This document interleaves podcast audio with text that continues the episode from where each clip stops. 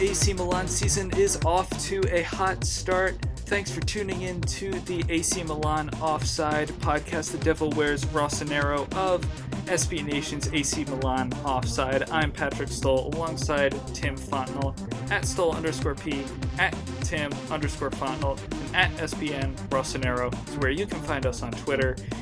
Well, boy, oh boy, we talk about roller coasters a lot on this show. Uh, we talked about the ups and downs of the ownership and the ups and downs of the transfer market, and uh, well, now we're into the ups and downs of the season already, uh, and nothing showed that more than the beginning game of the season where Milan successfully went up 2 0 against Napoli and promptly blew it for a 3 2 loss, which, you know, is great and exactly what the AC Milan community needed to start off the season.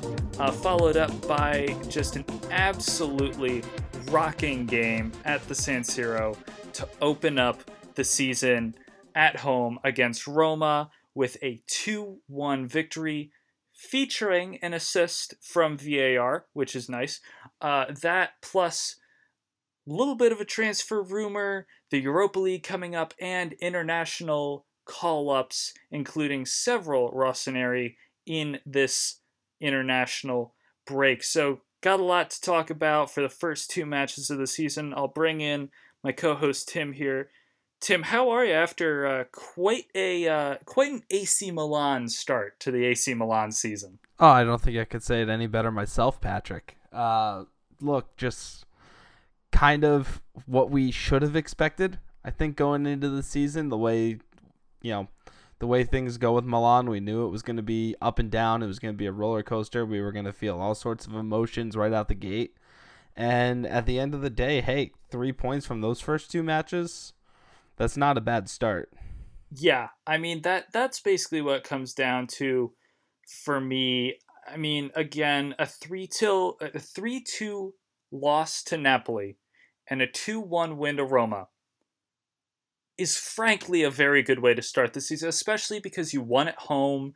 Napoli was on the road. We all know what Napoli is, and we're not as sure of what Roma is, uh, depending on who you ask.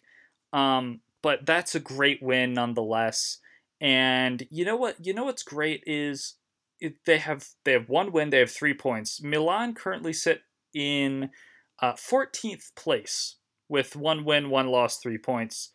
And people have said, wow, look, Milan are in 14th. Right, with a game in hand, I might add, um, because the Sampdoria game, or excuse me, the Genoa game was postponed. So let's start in the beginning with Napoli. And this is the hard one to talk about because of the absolute bloodbath that occurred in the second half. So I guess we'll start. Bonaventura puts Milan ahead in the 15th minute, and I was freaking out because I didn't expect us to go up in the 15th minute.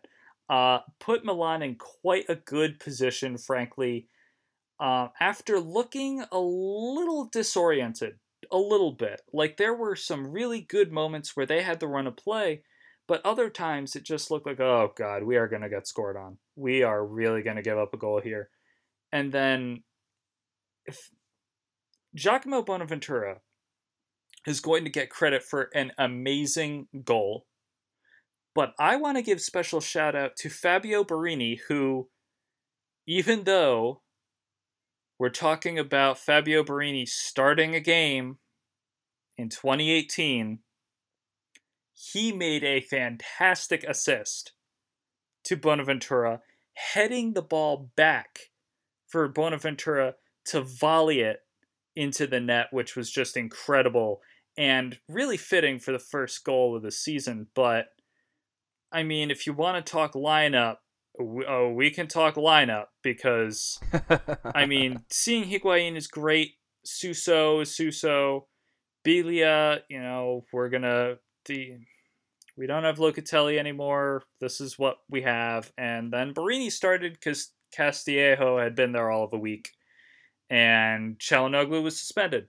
So Uh, much rather would have seen Calhanoglu suspended against Genoa, but there are forces beyond our control, and a great first goal, and then the second half happened, and I mean, you know, we we get we got another one from Davide Calabria, your boy, your boy Davide Calabria, putting one in the net. Absolutely. Uh, so that's two 0 and at this point, um, I really thought that we were in for a shock, and uh, yeah, we were in for a shock.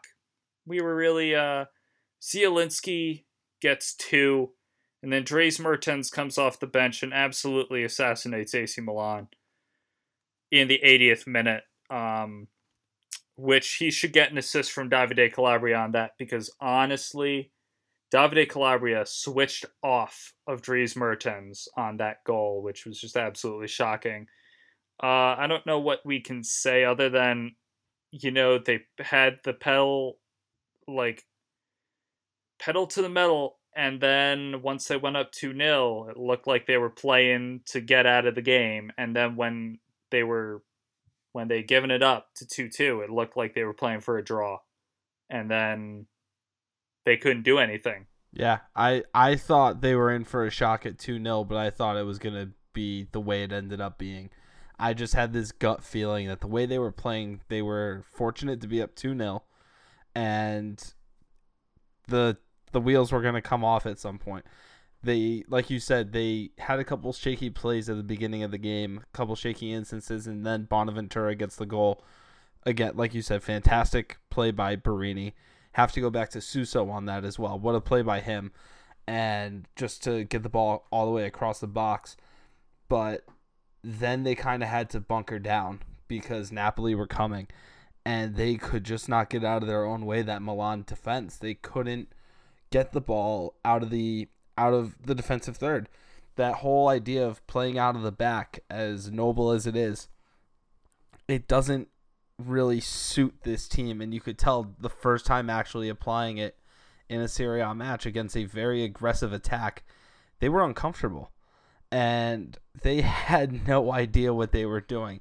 I mean, anytime Donnarumma has the ball at his feet, just pray to whatever sort of deity you worship, and just if if you don't, then find find someone to pray to because that's going to be a disaster. It's going to be this way all season too. That's the best part is that that problem since it didn't go away in the off season, this is going to be a whole season again.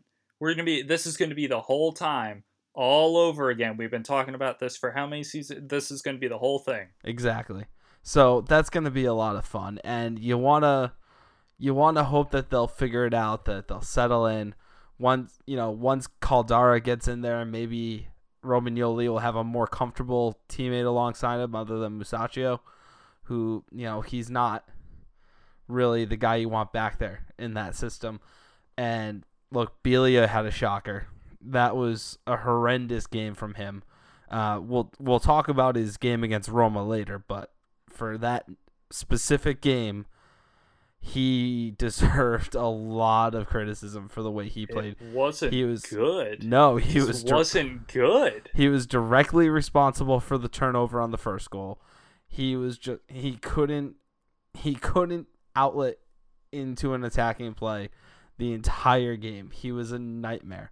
Now, I think you pretty much covered it with that second half. The only other thing I'll say is in that game, we saw how important Calhanoglu is, his presence out there, because, again, not having him out there, everything had to go through Suso if they wanted to attack. And we saw that on the first goal. We saw that on the second goal. And then we saw Gonzalo Higuain just kind of looking around like, can can I get the ball, please?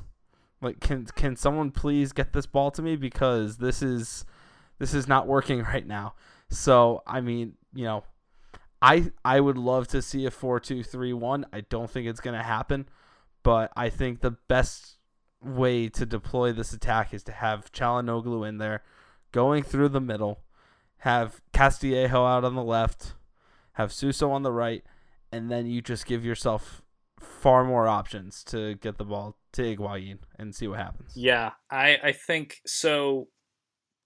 I know that we definitely wanted to see the end of Suso ball, where it was like get the ball to Suso and let's see what he does.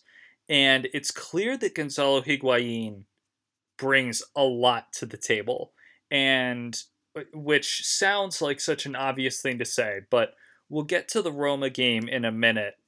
Um, but first of all, the fact that we are still like, how many times do we have to talk about winger depth?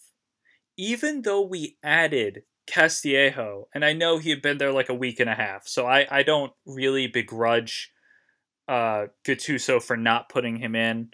But the fact that what what happens if Calhanoglu goes down? What happens if what better? What happens if Suso goes down? What do we do? Like we genuinely have no one beyond Suso Calhanoglu and then Castillejo, which who can play either side. We have Borini. Or you can put Bonaventura up there, but we don't have a midfielder. You know, we we we just don't have a midfield. Um, I guess you could put Laxalt there, and Laxalt can also play on the wing. Um, speaking of whom, he was a bright spot in the Napoli game. I love Diego Laxalt. I'm a big that was a really promising big addition. fan of that addition. Laxalt has been fantastic already. I am a big fan for 18 minus like what the 11 from uh Lapadula from Lapadula.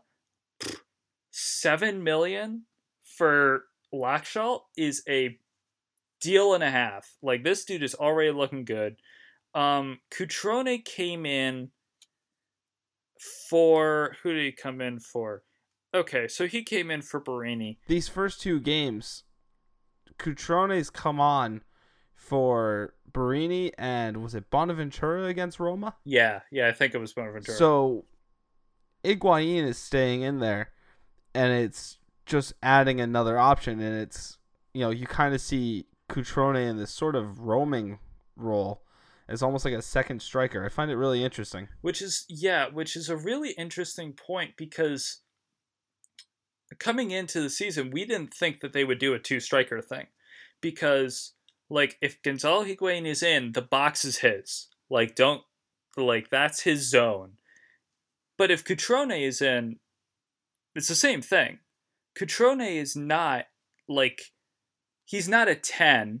He's not really he's not like Suso, he's not like Calhanoglu. He's very much like we would think that they would get in the way of each other. But for the time that they've played together in the season already, it seems like they work together decently well. Like I wouldn't start with them two up front. No. And it, it may have also been sort of circumstantial. Oh yeah, well, yeah, you're right because against Napoli they needed it, um, and that seemed a little desperate, um, especially when, I mean, against Napoli, man, Zielinski gained the double. Uh, Hamsik looked like he was adapting pretty well to his new role. Um, Insigne looked good. Um, and then Callejon perpetually looked like he was going to score against us. Literally, I think there were six times against us where I was like, Callejon's going to score. It's just a matter of when. He didn't, but it was close. Uh, I do want to throw one. So, another interesting thing about Napoli uh, Simone Verdi didn't get in, which I thought was interesting. Um, I didn't know why Dries Mertens was coming off the bench, but if that's what Ancelotti's going to do, is bring a super good player like him. Imagine having that option off the bench. Like, oh yeah, we'll just put him in. This tells you what you need to know. Napoli shots 24. Milan shots 8. Napoli shots on target 8. Milan shots on target 2. So yeah, that that basically tells you 24 shots. That's that'll do it. Um, and look, it it was the first game. No need to panic. I know that people wanted to panic, and I know that people were panicking. And my take on it is, it sucks that they blew the two 0 lead. It sucks that they ended up losing that game. But against Napoli, there's not really a lot to be ashamed of what you really need to do is take the lesson of okay, keep your foot on the gas next time. Don't let them get back into it because it was only four minutes after the Calabria goal that the first Zielinski goal was scored. Which means that was when Napoli was like, all right, well, we got to do this. And they just turned on the Jets. They got one, and they knew exactly how they got it. I mean, it was silly. And they they knew what they were doing from there because okay we're one goal back we can play our way now but if we press higher we're going to force them into more mistakes like they literally just did and that's exactly what happened and there's a reason that napoli was able to get a three goals in half an hour when the entire 45 before that they had not been able to get one in um, one thing that i'll say about milan is their defense looked like calm and collected, if you know what I mean. Like they weren't panicking. Um, but I also would appreciate if they like got rid of the ball faster. because there was a lot, a lot of pass it around, like let's find an open thing. No, just get it out of the box, dude. Stop going back and forth with Gigio Donnarumma because this is not going to go well. And it, it didn't. It gave so much momentum and ability to pressure from Napoli, and that just ended up punishing us. I mean, that's exactly what happened. Every single goal came from an inability to properly clear the ball. And look, I, I'd say the one that's least fair to say that about is the second one with Bakayoko. You know, it's a set piece, and he's in the box. He's got to try to head it away. He just happened to head it right to Zielinski, and Zielinski scored a fantastic goal. Um, look, that's that's gonna happen, but you know, like you said, it it's Napoli, so you know, and it's at Napoli. It's not at home against Sassuolo. There are matches that you're supposed to get all three points from. There's some that you're, you know, maybe a, a draw is deserved at Napoli right now is one of those matches where if you're getting if you're getting points, they're bonus points on what the expectation should be for your season. And I'm not saying you know, I'm not saying you shouldn't go in with the expectation to win. I'm saying that if Milan are going to press for top 4, there are only two teams I think are good enough to win at Napoli. And I think maybe one of them will do so this year. I think it's I think Juventus and Inter are the only two capable of winning at Napoli. So if Milan had gotten those 3 points, fantastic. Those are those are bonus points that you now have all this you you, you would gain momentum sure. Um, but they end up getting the win at Roma against Roma that was massive. That gives you the momentum going into an international break the only other thing I want to say about this game is seeing the two teams play their second games of the season was just complete role reversal. I thought in the first game, Napoli took the game to Milan for the most part. And I think the second time around, I thought Milan were the better team against Roma. Just they they deserve the win. Full full stop against Roma and Napoli just looked like a shell.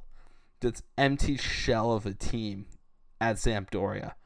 That that was one of the most ex- most entertaining games I've watched in Serie A in a long time, just because Sampdoria absolutely destroyed. They dunked all over Napoli. The fact that Napoli was going to need another comeback and they just didn't have it in. And then when Quagliarella scored that, I don't even know what to call it. I but, screamed. Yeah. Oh my god. Like as soon as that happened, I'm like, well, Napoli ain't winning this game. Like Napoli. Well, obviously they weren't gonna win it because that was three.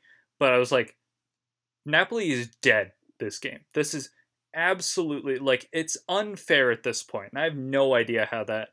But one one last thing about the Napoli game. I received from a couple friends of mine a particular amount of heat for Bakayoko. And I just want to say that he was not good, uh, but he also wasn't that bad. You know, like he wasn't good, um, but he wasn't responsible for both of the goals. Um, and I know that Gattuso had a lot to say about him after, um, which was interesting to hear him say basically like Bakayoko has to get better at the basics. I was like, is something more wrong? Like, does Bakayoko like not know where he is? Like, what? I don't know what's going on. Um, I saw one person say that Bakayoko is the worst player to put on an AC Milan shirt like ever.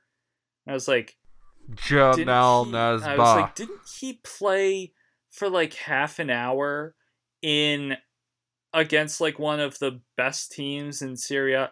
Like, you're really giving that much respect to Sulley Muntari that Bakayoko is the worst. I was like, this is not like, are we already dropping the hammer on this guy? Like, and the problem is, and I'll say it again, I'm a broken record here, I know.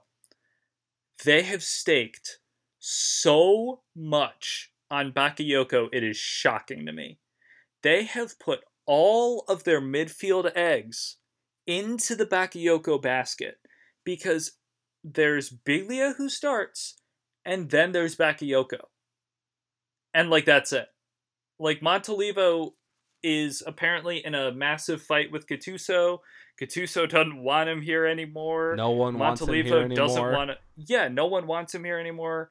But Montolivo refuses to leave. It's like, I, I just don't, I just don't understand. Um, but that we don't have anyone at that spot, and so just every day, like when they took out Biglia, I was like, this is exactly where you put on Locatelli.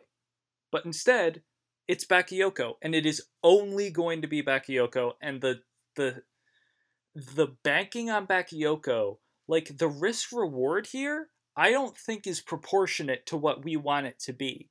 The risk is we get Chelsea Bakayoko, in which case we don't have a center midfielder. The reward is we get Monaco Bakayoko, and then we buy him from Chelsea. But again, the risk is we get Chelsea Bakayoko, ship him back, and then we have to like now we're without a midfielder anyway. So I don't I, I just don't know what the midfield plan unless there's some prospect in the youth academy who is just a bomb center midfielder. I I don't get it. And we had one of those and he was Locatelli and he's gone now. And we had one before that, and it was Bryan Cristante, and Roma bought him this summer from Atalanta. Yeah, and he's gone. And oh by the way, there was also Saponara. Mm-hmm. Who was fantastic against Napoli for Sampdoria, by the way. See, that this is the thing. It's like every single time to and it's not like these guys were a Aubameyang where he wasn't doing anything and they wasn't doing anything. They sent him out on loan. He didn't really show anything. And then they loaned. He was all right. And they loaned. And then they were like, okay, we're giving up on this guy. And then he turns out to be good. Um, it wasn't like that. They had seen these guys.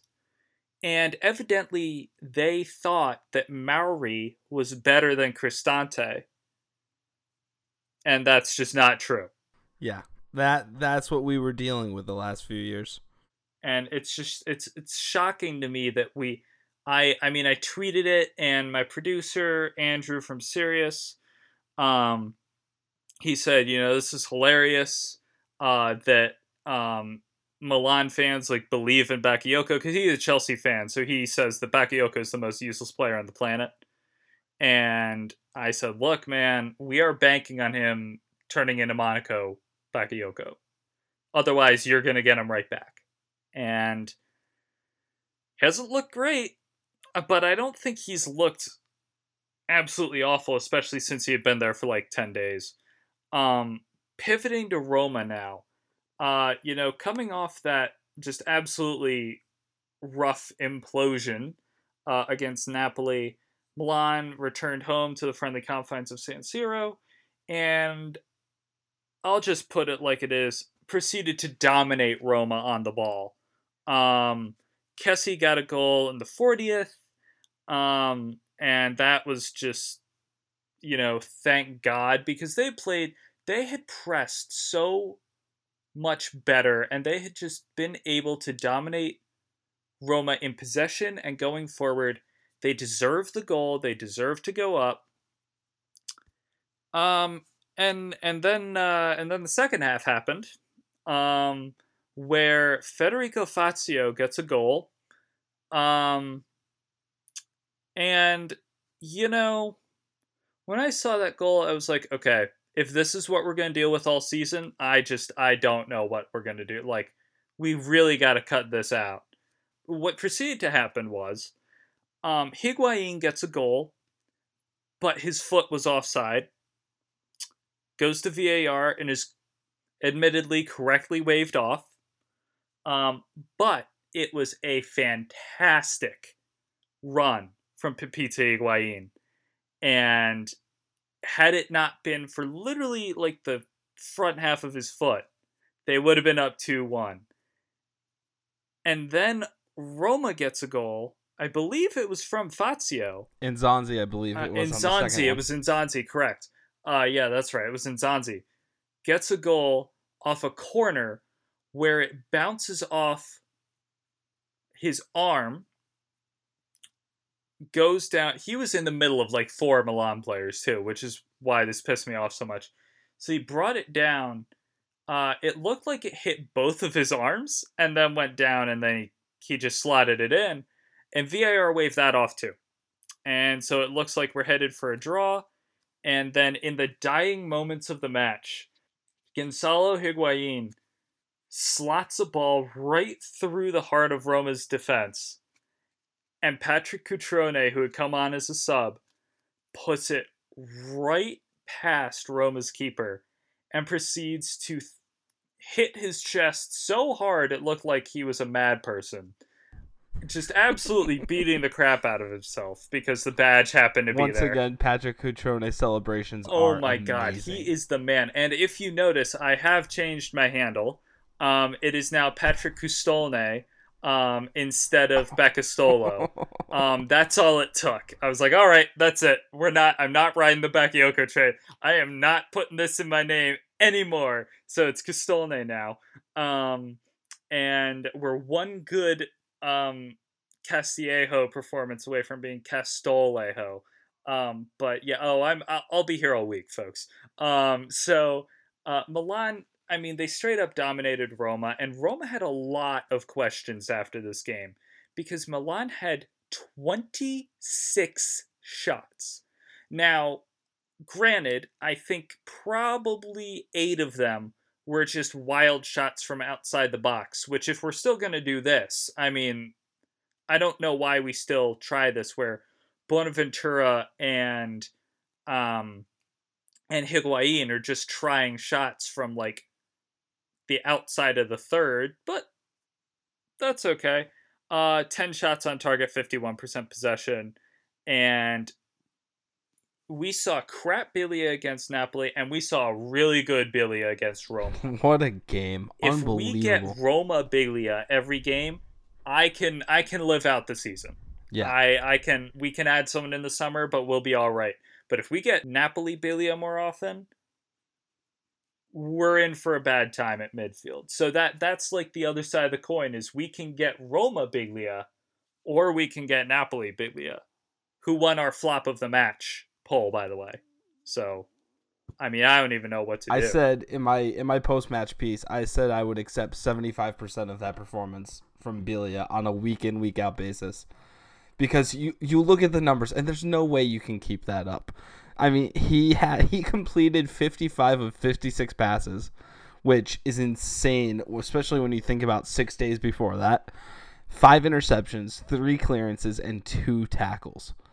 Unbelievable but there were so many things to be excited about from this game and that's why you know i was i was calm after the napoli game i was really annoyed with the way it happened but i was expecting to lose that game and i from the first two games roma played this year it's gotten progressively worse, where we've seen how bad their defense actually is. So this was one, you know, a lot of people were really high on Roma being that team to beat for fourth place this year. This is one of the reasons why I think they're very vulnerable in that position is because their back line has been atrocious. And they just against Torino they they escaped, they got lucky. Against Atalanta it was horrendous. And just Milan picked them apart in the back. And I think there's a lot of reasons for that. I think one of them is they were extremely scared of Gonzalo Higuain, which was really fun to watch. If you go back and watch that first goal, first of all, you need to love Ricardo Rodriguez's play where he gets the ball across to Kessié. You gotta love Kessié's run, but you also have to look in the middle where Higuain is waiting. And as Rodriguez is coming down the wing, Kostas Manolas looks around and just points to Higuain and tells his teammates, look at him, look at him. And it pulls them away enough for Rodriguez to play that ball across the face of goal to Kessié. They were so worried about Higuain, they forgot about everyone else. Which was, I mean, if that's going to be, if he doesn't score every goal, but if he's that much of a threat that other teams are that scared of him and they forget about everyone else, fine by me. And you kind of saw it again on the second goal, which to me, all four phases of that goal were brilliant. It starts like it starts with when Nzonzi has the ball. And I'm stand I'm staring at this gif as I'm talking about this because it was just amazing. And Nzonzi has nowhere to go because Frank Kessié is right there. Kessié forces him into a bad pass, which Calabria reads perfectly. Calabria's behind the Roma player who's trying to get the ball, and he pounces. He has to change direction, and he comes in perfectly and just pushes the ball to Higuain because he takes a hard touch the first one. He can't really catch up to it, so he just knocks it to Higuain. And then Higuain has, I'm looking, it's like two or three defenders get pulled by Higuain and he just slots the ball through them to Cutrone, who times his run perfectly, and then he doesn't even take a touch and he just gets it on his right foot and and slots it past Robin Olsen, who just he was left in no man's land. He tried to come out a little bit, but he was done. I mean, everything about that play was just perfection. And I tell you, man, what what Gonzalo Higuain brings to the team, I swear, man, AC Milan looked like an entirely different team with Higuain up front which is something that we knew was going to happen because who's our striker? Higuain is. Who comes in after him? Cutrone. There's no doubt anymore. We don't have these questions. You know, how how long have we been searching for like a an actual like a Higuain's quality striker? Mean, how many strikers since Inzaghi, for God's sake, have we gone through? I mean, Pato, right? and I like Pato, but you know, stick with me here. Um, in no particular order. Um, Bacca, Bacca had an okay season, but then after that he was pretty much useless. Kalinic never had a good season; he was useless. Uh, Cutrone, different. Um, Silva flop. Um, feel free to throw anyone in because I I can't remember all of them uh, Adri- Adriano, Adriano and Bacca were supposed to be like the dynamic duo, and like that didn't really. I kind of liked Luiz Adriano, but never really turned into much. I think since Shevchenko left for Chelsea, the only two def- the only two before Higuain that I could look at and say, this is our definitive number nine. There's no doubt about it. This is our guy. Are Inzaghi, and Ibrahimovic. Everything else felt like an experiment. Everything else felt like number nine by committee. And all of it really turned into a disaster. And it's been it's been a mess. I'm still pro Klaas-Jan Huntelaar didn't get a fair shake, but that's in the past. That's a long time ago. And Higuain is in now just completely transforming this team, like you said. Every, like he is the guy and he's going to make everyone else better just by being on the field. I mean, I I look at that Cutrone goal and I'm still watching this gif and it's just it's brilliant the way he opens things up for other players where you know people were talking about oh well who's to who's to get him the ball to or who's to get the assist for him he can now kind of create for these other players because he's to be the center of attention and they're to forget that Patrick Cutrone was the leading scorer last year. Oh, 100%. He brings he just is an absolute game changer, which is just it's it's huge for this team. There have been a lot of strikers that we've been mowing through looking for someone to add the clinical ability that Gonzalo Higuain has and just the fact that it's not just finishing a cross or finishing a shot or taking a shot like the movement the runs that he brings the vision that he has the vision for that Cutrone goal and the fact that he and Cutrone were on the exact same page because you can see as soon as Cutrone starts taking a step that ball was headed to him they both knew exactly what was happening and Cutrone has the ability to finish that. And it, it was perfect from that angle of we haven't had a striker who can make that play or score those kind of goals in years. When Higuain came in, I was obviously really excited. The one thing I was nervous about was how it would affect Cutrone. And I just, you know, I see this 20 year old striker. He was the leading scorer last year. He's obviously got a bright future. Everyone at the club loves him and then they go out and get Higuain, the most expensive striker in the league, the one of arguably the best striker in the league. And I just can imagine that rattling your confidence. But then to have him come in and kind of be like looking like this mentor to you and just having him having him just change the game so much and still having you involved in such a big way it has to be such a weight off his shoulders, and he has to like feel like any pressure that may have come with Higuain coming in isn't isn't there. It was a really positive move all around, and it's only gonna make him better, which is you know, Higuain is a short term couple years. Cutrone is the future. And having those couple years where he's playing with Higuain and having things like this happen are just going to make him that much better. I 100% agree. The fact that he's going to get to learn from Higuain, and he's already said that, you know, being able to learn from Higuain has helped me a lot. I'm all in on that, man. If Cutrone can learn from Higuain for a season or two, man, that is best case scenario. And it's not like, you know, I bring in Higuain was stability. Bring in Higuain was recognizing, okay, we had Cutrone and then nothing at striker. And Cutrone wasn't meant to be the starter last season. Silva was. And bringing in Higuain was stability and recognizing that they had a bright young talent, one of the best in possibly Europe, and recognizing, look, he might not be 100% the star right now, but he's going to get his time uh, and we'll get to a certain transfer rumor in a second. But Cutrone will get his time. He is one of the first guys off the bench for AC Milan. He, um, Laxalt, Castillejo, uh, and you know whichever uh, counterpart of theirs does not start. Um, and then there's Bakayoko, which you know again, good Bakayoko, bad Bakayoko.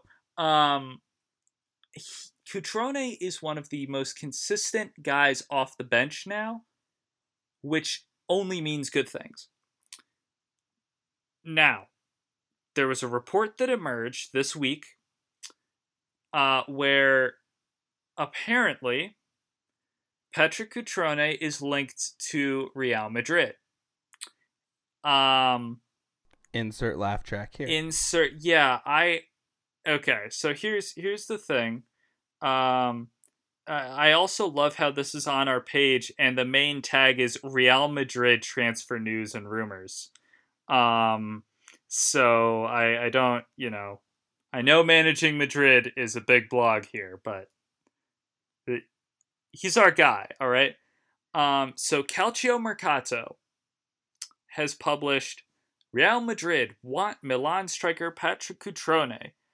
Um, apparently, apparently, um, Lopetegui uh, was a fan of Cutrone back when Lopetegui was coaching at Porto, and the 15-year-old at the time, Cutrone was part of the youth system.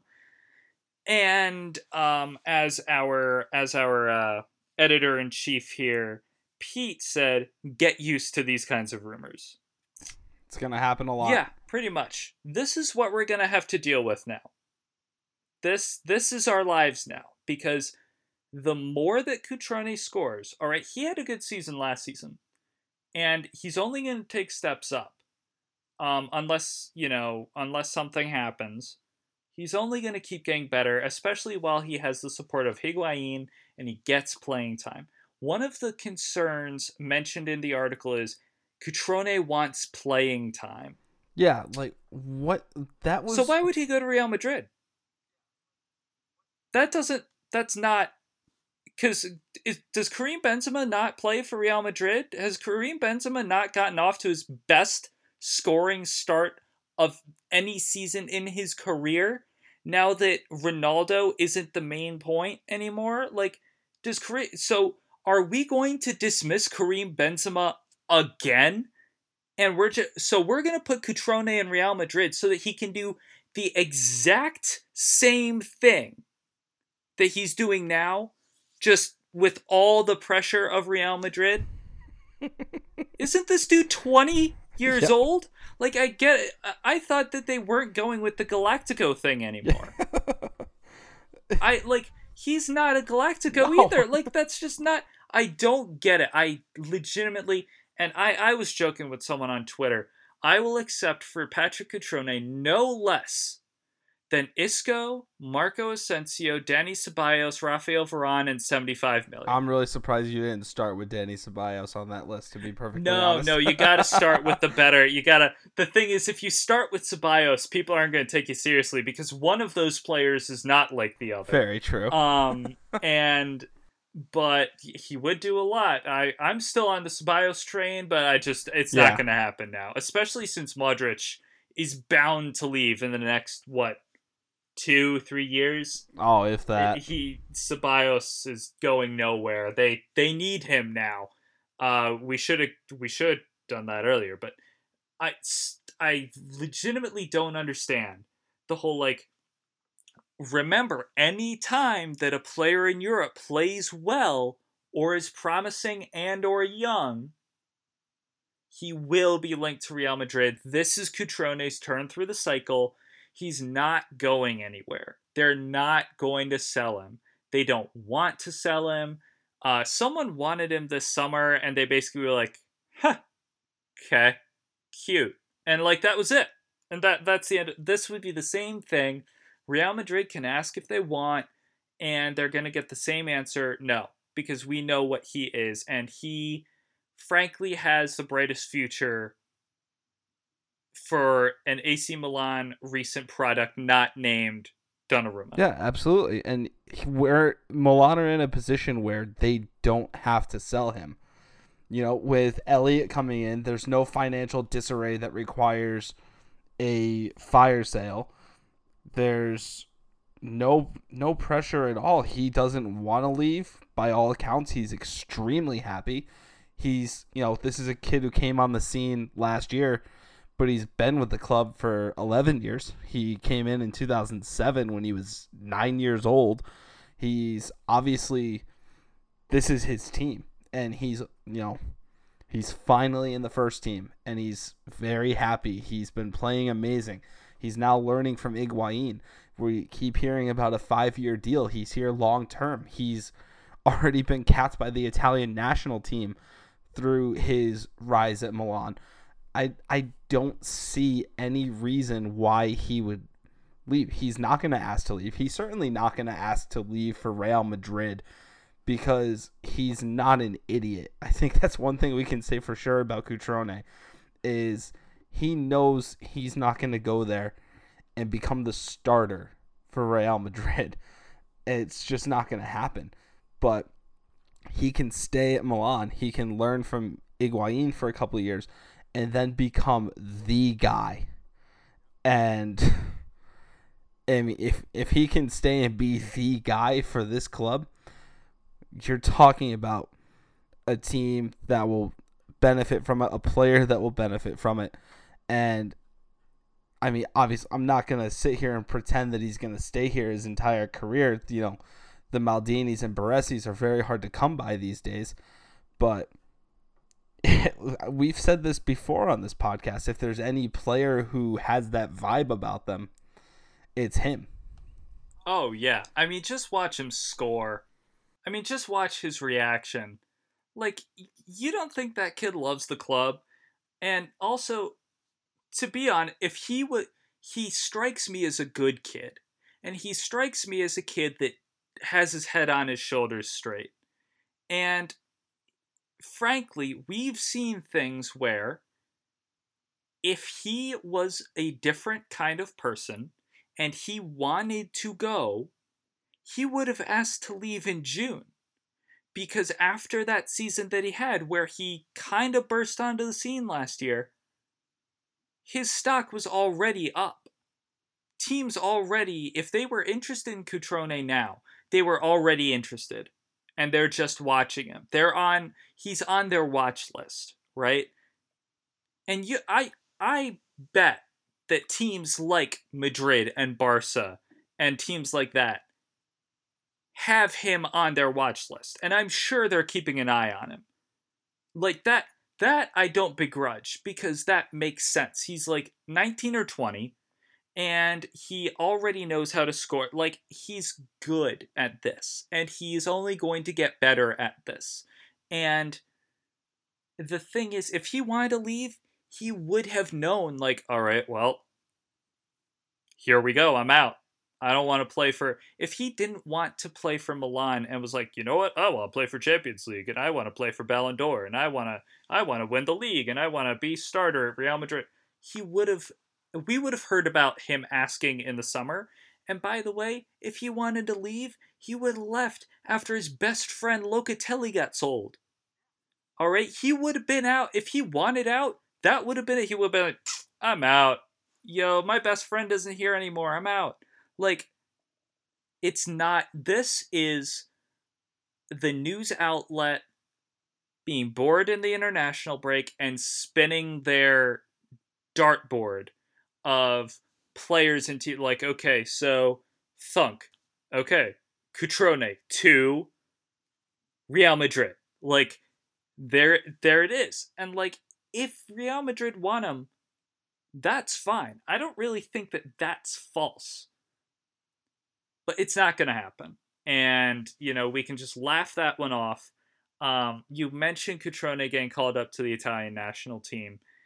And so that's a good segue into our our hashtag worldwide Milan, um, which is a little bit long of a it doesn't really flow, but I'm all right with that. Uh, so AC Milan has a handful of players called up to the Italian national team as well as just other national teams. So I'll, I'll rattle them off. Um, and Tim and I don't really have any takes on the UEFA Nations League other than I think it's kind of cool.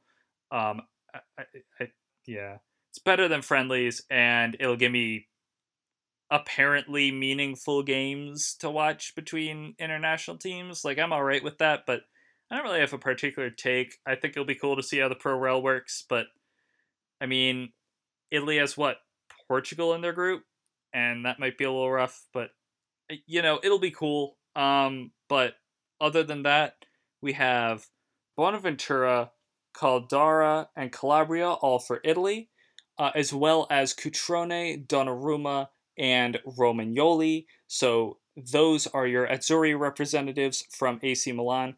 Calhanoglu gets called up by Turkey. Halilovic uh, gets called up by Croatia. Laxalt for Uruguay, Kessie for the Ivory Coast, Suso for Spain, Ricardo Rodriguez returns to Switzerland after the World Cup, and uh, a special call up that's included on the hashtag Worldwide Milan graphic is uh, Alessandro Plizzari, the uh, the 18 year old goalkeeper who was returned to AC Milan uh, from loan last season. Uh, he I didn't. I legitimately didn't even know he was still at Milan. I thought that he was on loan again. Um, but he is included in this hashtag Worldwide Milan. Uh, he has been called up by the Italy U20 side. You would think that a player with the p- potential we've heard about of Plizzari, they'd want him out on loan playing rather than being behind two Donnarummas in Reina. Yeah, I mean, I frankly, I hope he's not actually behind Antonio Donnarumma, because that would that would just be a further indictment of like, oh, just send the kid out on loan. My God, what are we doing? Like, why are we torturing this poor kid with being a fourth string goalkeeper? I I genuinely thought he was on loan. I, something must have fallen through because the I mean the window's closed. Like, there's nothing like no one in Europe can buy him or take him on loan. I don't know really what uh, this just screams to me loan in January, but um I mean we'll see, but he is one of two goalkeepers called up for the U20, uh which, you know, good for him. Um because I guess he'll get playing time with them. I mean, I don't I don't really know, but uh you have 6 Italians um obviously Caldara hasn't played a game for Milan yet. Um, you have one Croatian. Halilovic has not played a game for Milan yet. Uh, Calhanoglu also hasn't played a game this season for Milan yet, but we know what he can do. Uh, and Rodriguez are consistent in their national teams as the starting left back. Um, which one thing that I forgot to mention, it's really interesting seeing Rodriguez and Laxalt on the pitch together. Um, which happened against Napoli, where I legitimately didn't know which one was supposed to be left back because they were both just going forward. It was like they were alternating, like, okay, I'll go forward this time. Okay, I'll go forward this time. Um, but they are their starting left backs. They started there during the World Cup. Suso returns to Spain. He hasn't gotten a lot of calls from them, so I'm I'm really glad to see that. Otherwise, you know, standard uh, standard international break procedure. Um, I'll probably watch the Italy games since the Nations League is starting, and it, in theory, matters. Um, or it does matter because there is a spot in the Euros at stake. Um, I don't. Th- that is way too in the weeds. I don't even know how that works. I just know the yeah. Nations League, you try and win, um, and it matters. Yeah, exactly. It's not a friendly. So I'll probably watch uh, standard procedure. Hope they don't get hurt. Um, and I mean, I can see. I mean, Donnarumma should should will uh, be starter for Italy. Uh, Bonaventura I can see starting in the midfield. Uh, Caldara will most likely start. Uh, and Cutrone, that is a Mancini decision. Um, he called Balotelli back, uh, but he also called Zaza again. So I which just what the state of that. I yeah, that's that's basically where the Italian national team is at this point. That is a lot of forwards. Balotelli, Immobile, Insigne, Belotti, Zaza, Bernardeschi, Chiesa, Berardi. They're going to go the LAFC route and they're just going to start a goalkeeper followed by 10 forwards. Yes. They that's what they're going to do. Uh, but I mean honestly, I think Bonaventura could start in the midfield. I mean, I don't I don't know how accurate that really is. He's actually their most capped midfielder on this team, which is amazing. Okay, yeah. So, he's uh yeah. he's how close are we to El Capitano Bonaventura? Oh Can you imagine? It's uh Oh my god. That's an interesting midfield list when you look at it. Bonaventura, Jorginho, Pellegrini, Cristante, ugh, Gagliardini, Benassi, Barella, and Zaniolo. Okay, so I have a couple takes here. Um, what the hell is Gagliardini doing in the Italy national team? I don't know. What the hell? Okay, I so don't understand it. Barella, I can get it. Benassi, eh. Cristante, fine. Uh, Jorginho should be there. Pellegrini, fine. Uh, Zaniolo, I literally know nothing about him. Yeah, I Okay, I, I just, I straight up do not. Bonaventura is listed kind of with the forwards, but he's, he's not. Yeah. And then there's Gagliardini. I swear, what is Gagliardini doing in this team? I just, I don't get. I don't really know what Benassi's doing there either. But I mean, this is a large team. Just to, just to. it's a very young team. Oh, as it should be. I mean, I, yes. I had a take when they missed the World Cup. I said that they shouldn't even call up Bonucci for the foreseeable future, uh, just because they know exactly what Bonucci is. They should find out what these other guys are. So, uh, while we're here, I'll just rattle through them. Uh, Cragno, Donnarumma, Perin, Sirigu. Uh, so I see Donnarumma starting there, unless they decided Perin, but I, it's Donnarumma. Uh, Biraghi, Bonucci, Caldara, Chiellini, Criscito, which, you know, again, Criscito is still getting called up. Uh, Emerson, which I didn't know we were calling up Emerson either. Lazzari, who I don't know who that is. Uh, Romagnoli, Rugani, and Zappacosta. Um, intr- bold choice to still call up Rugani, by the way. Um, just maybe that's personally just throwing a little bit of shade, but good for Lazzari. He's had a couple good games for Spal to start this season, and they started with a couple of really nice results. But I mean, he's gonna be he's gonna be a little bit of depth for them, I guess. I I obviously want to see what Romagnoli and Caldara do together in the mid in the middle. Um, but Bonucci and Chiellini, that's still their domain until they finally retire. I thought Chiellini had retired. I legitimately thought he had, but apparently he's back. Uh, Barella, Benassi, Cristante, Gagliardini, Jorginho, Pellegrini, Zaniolo, and then as you went over the mid or uh, the forwards before, Balotelli, Belotti, Berardi, Bernardeschi, Bonaventura, Chiesa, Immobile, Insigne, Pellegrini, and Zaza. Uh, so I mean, you know, if I was Mancini, I could strike a couple of these guys out of here, but I will be interested to see how this squad evolves going forward, just in terms of who continues to get called up. Like, if we see Gagliardini and, like, Zaza over and over and over, like, I don't know, I don't think Mancini has gotten that many chances to actually call up and test a squad.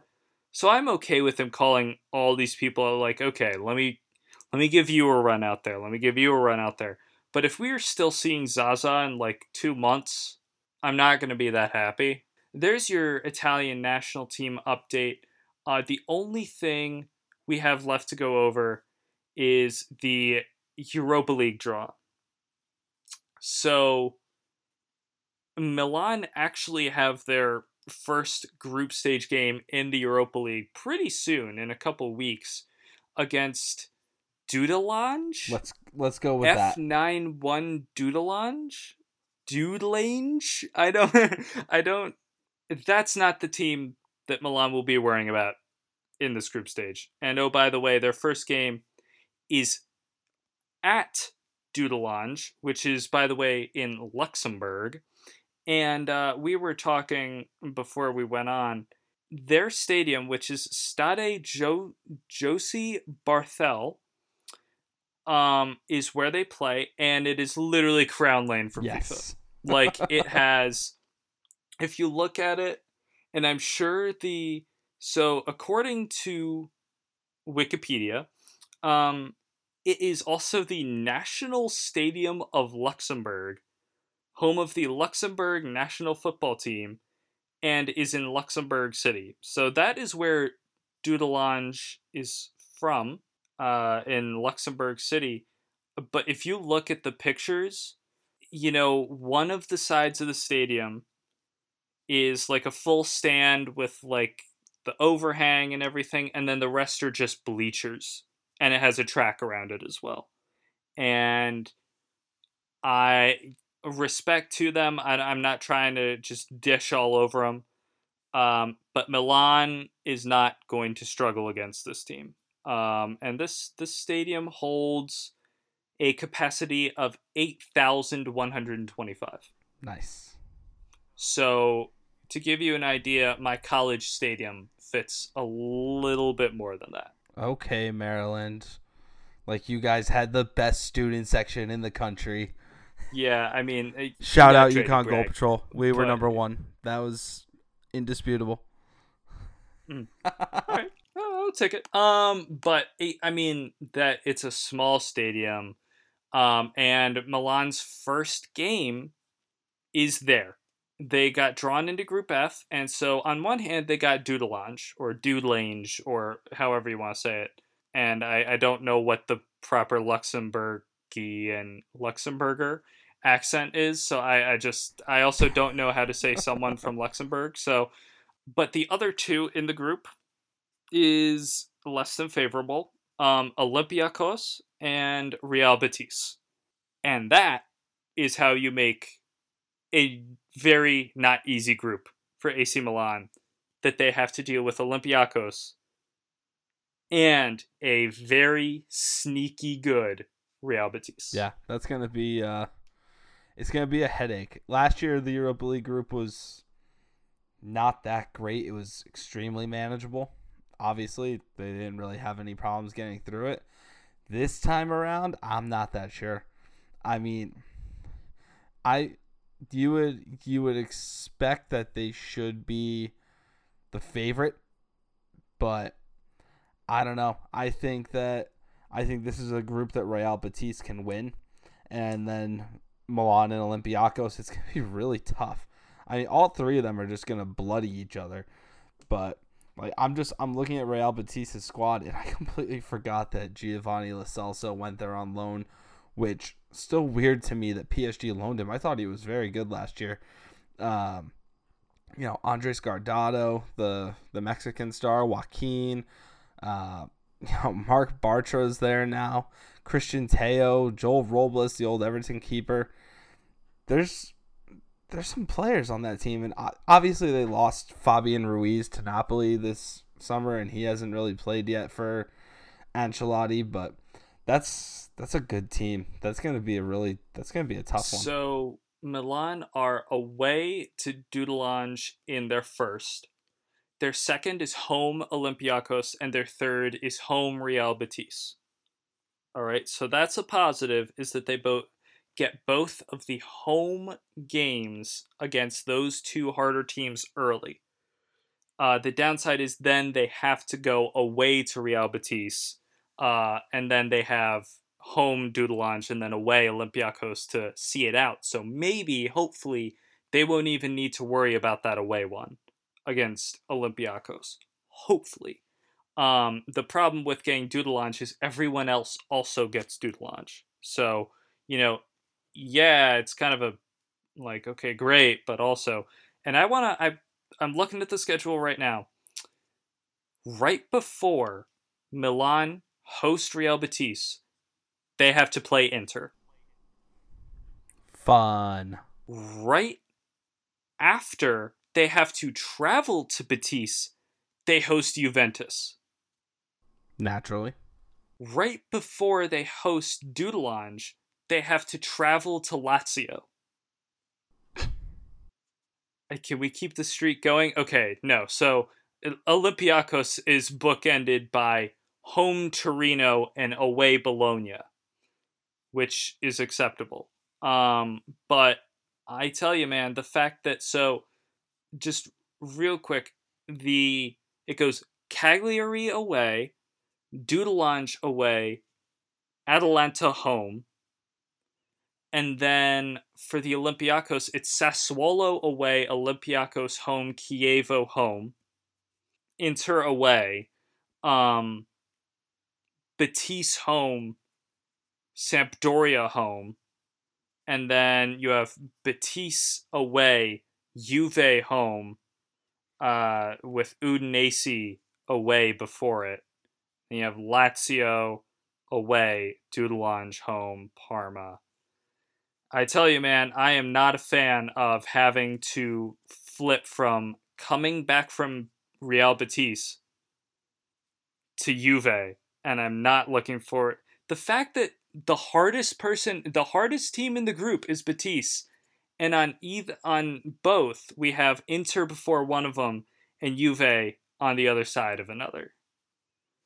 That's just and we have to deal with Lazio. Like that is It's just mean. that is a rough European schedule. But on the other hand, I will say that these are the kind of groups that the Europa League wants, right? Because this legitimate legitimifies makes it look more legitimate the Europa League cuz I mean, a couple of these groups on one hand, you have a group that includes Celtic, Leipzig, Salzburg, and Rosenborg.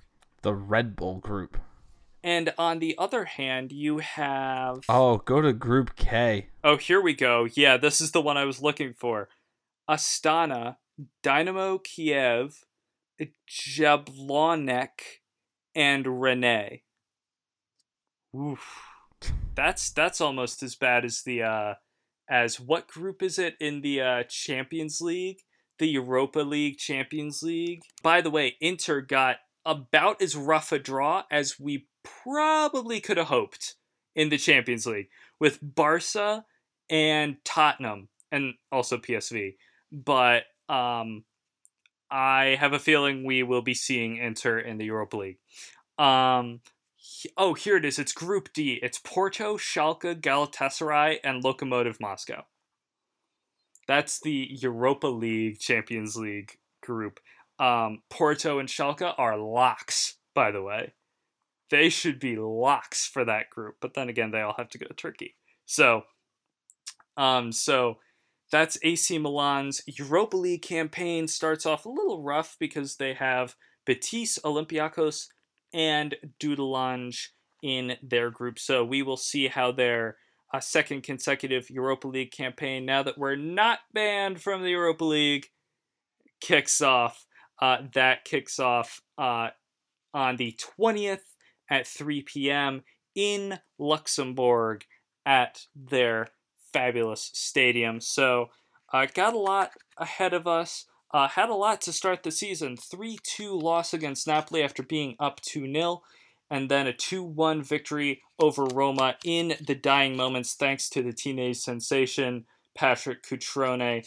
Uh, we will be back next week. We'll preview Cagliari and Dudelange, Dudelange, whatever, however you say it.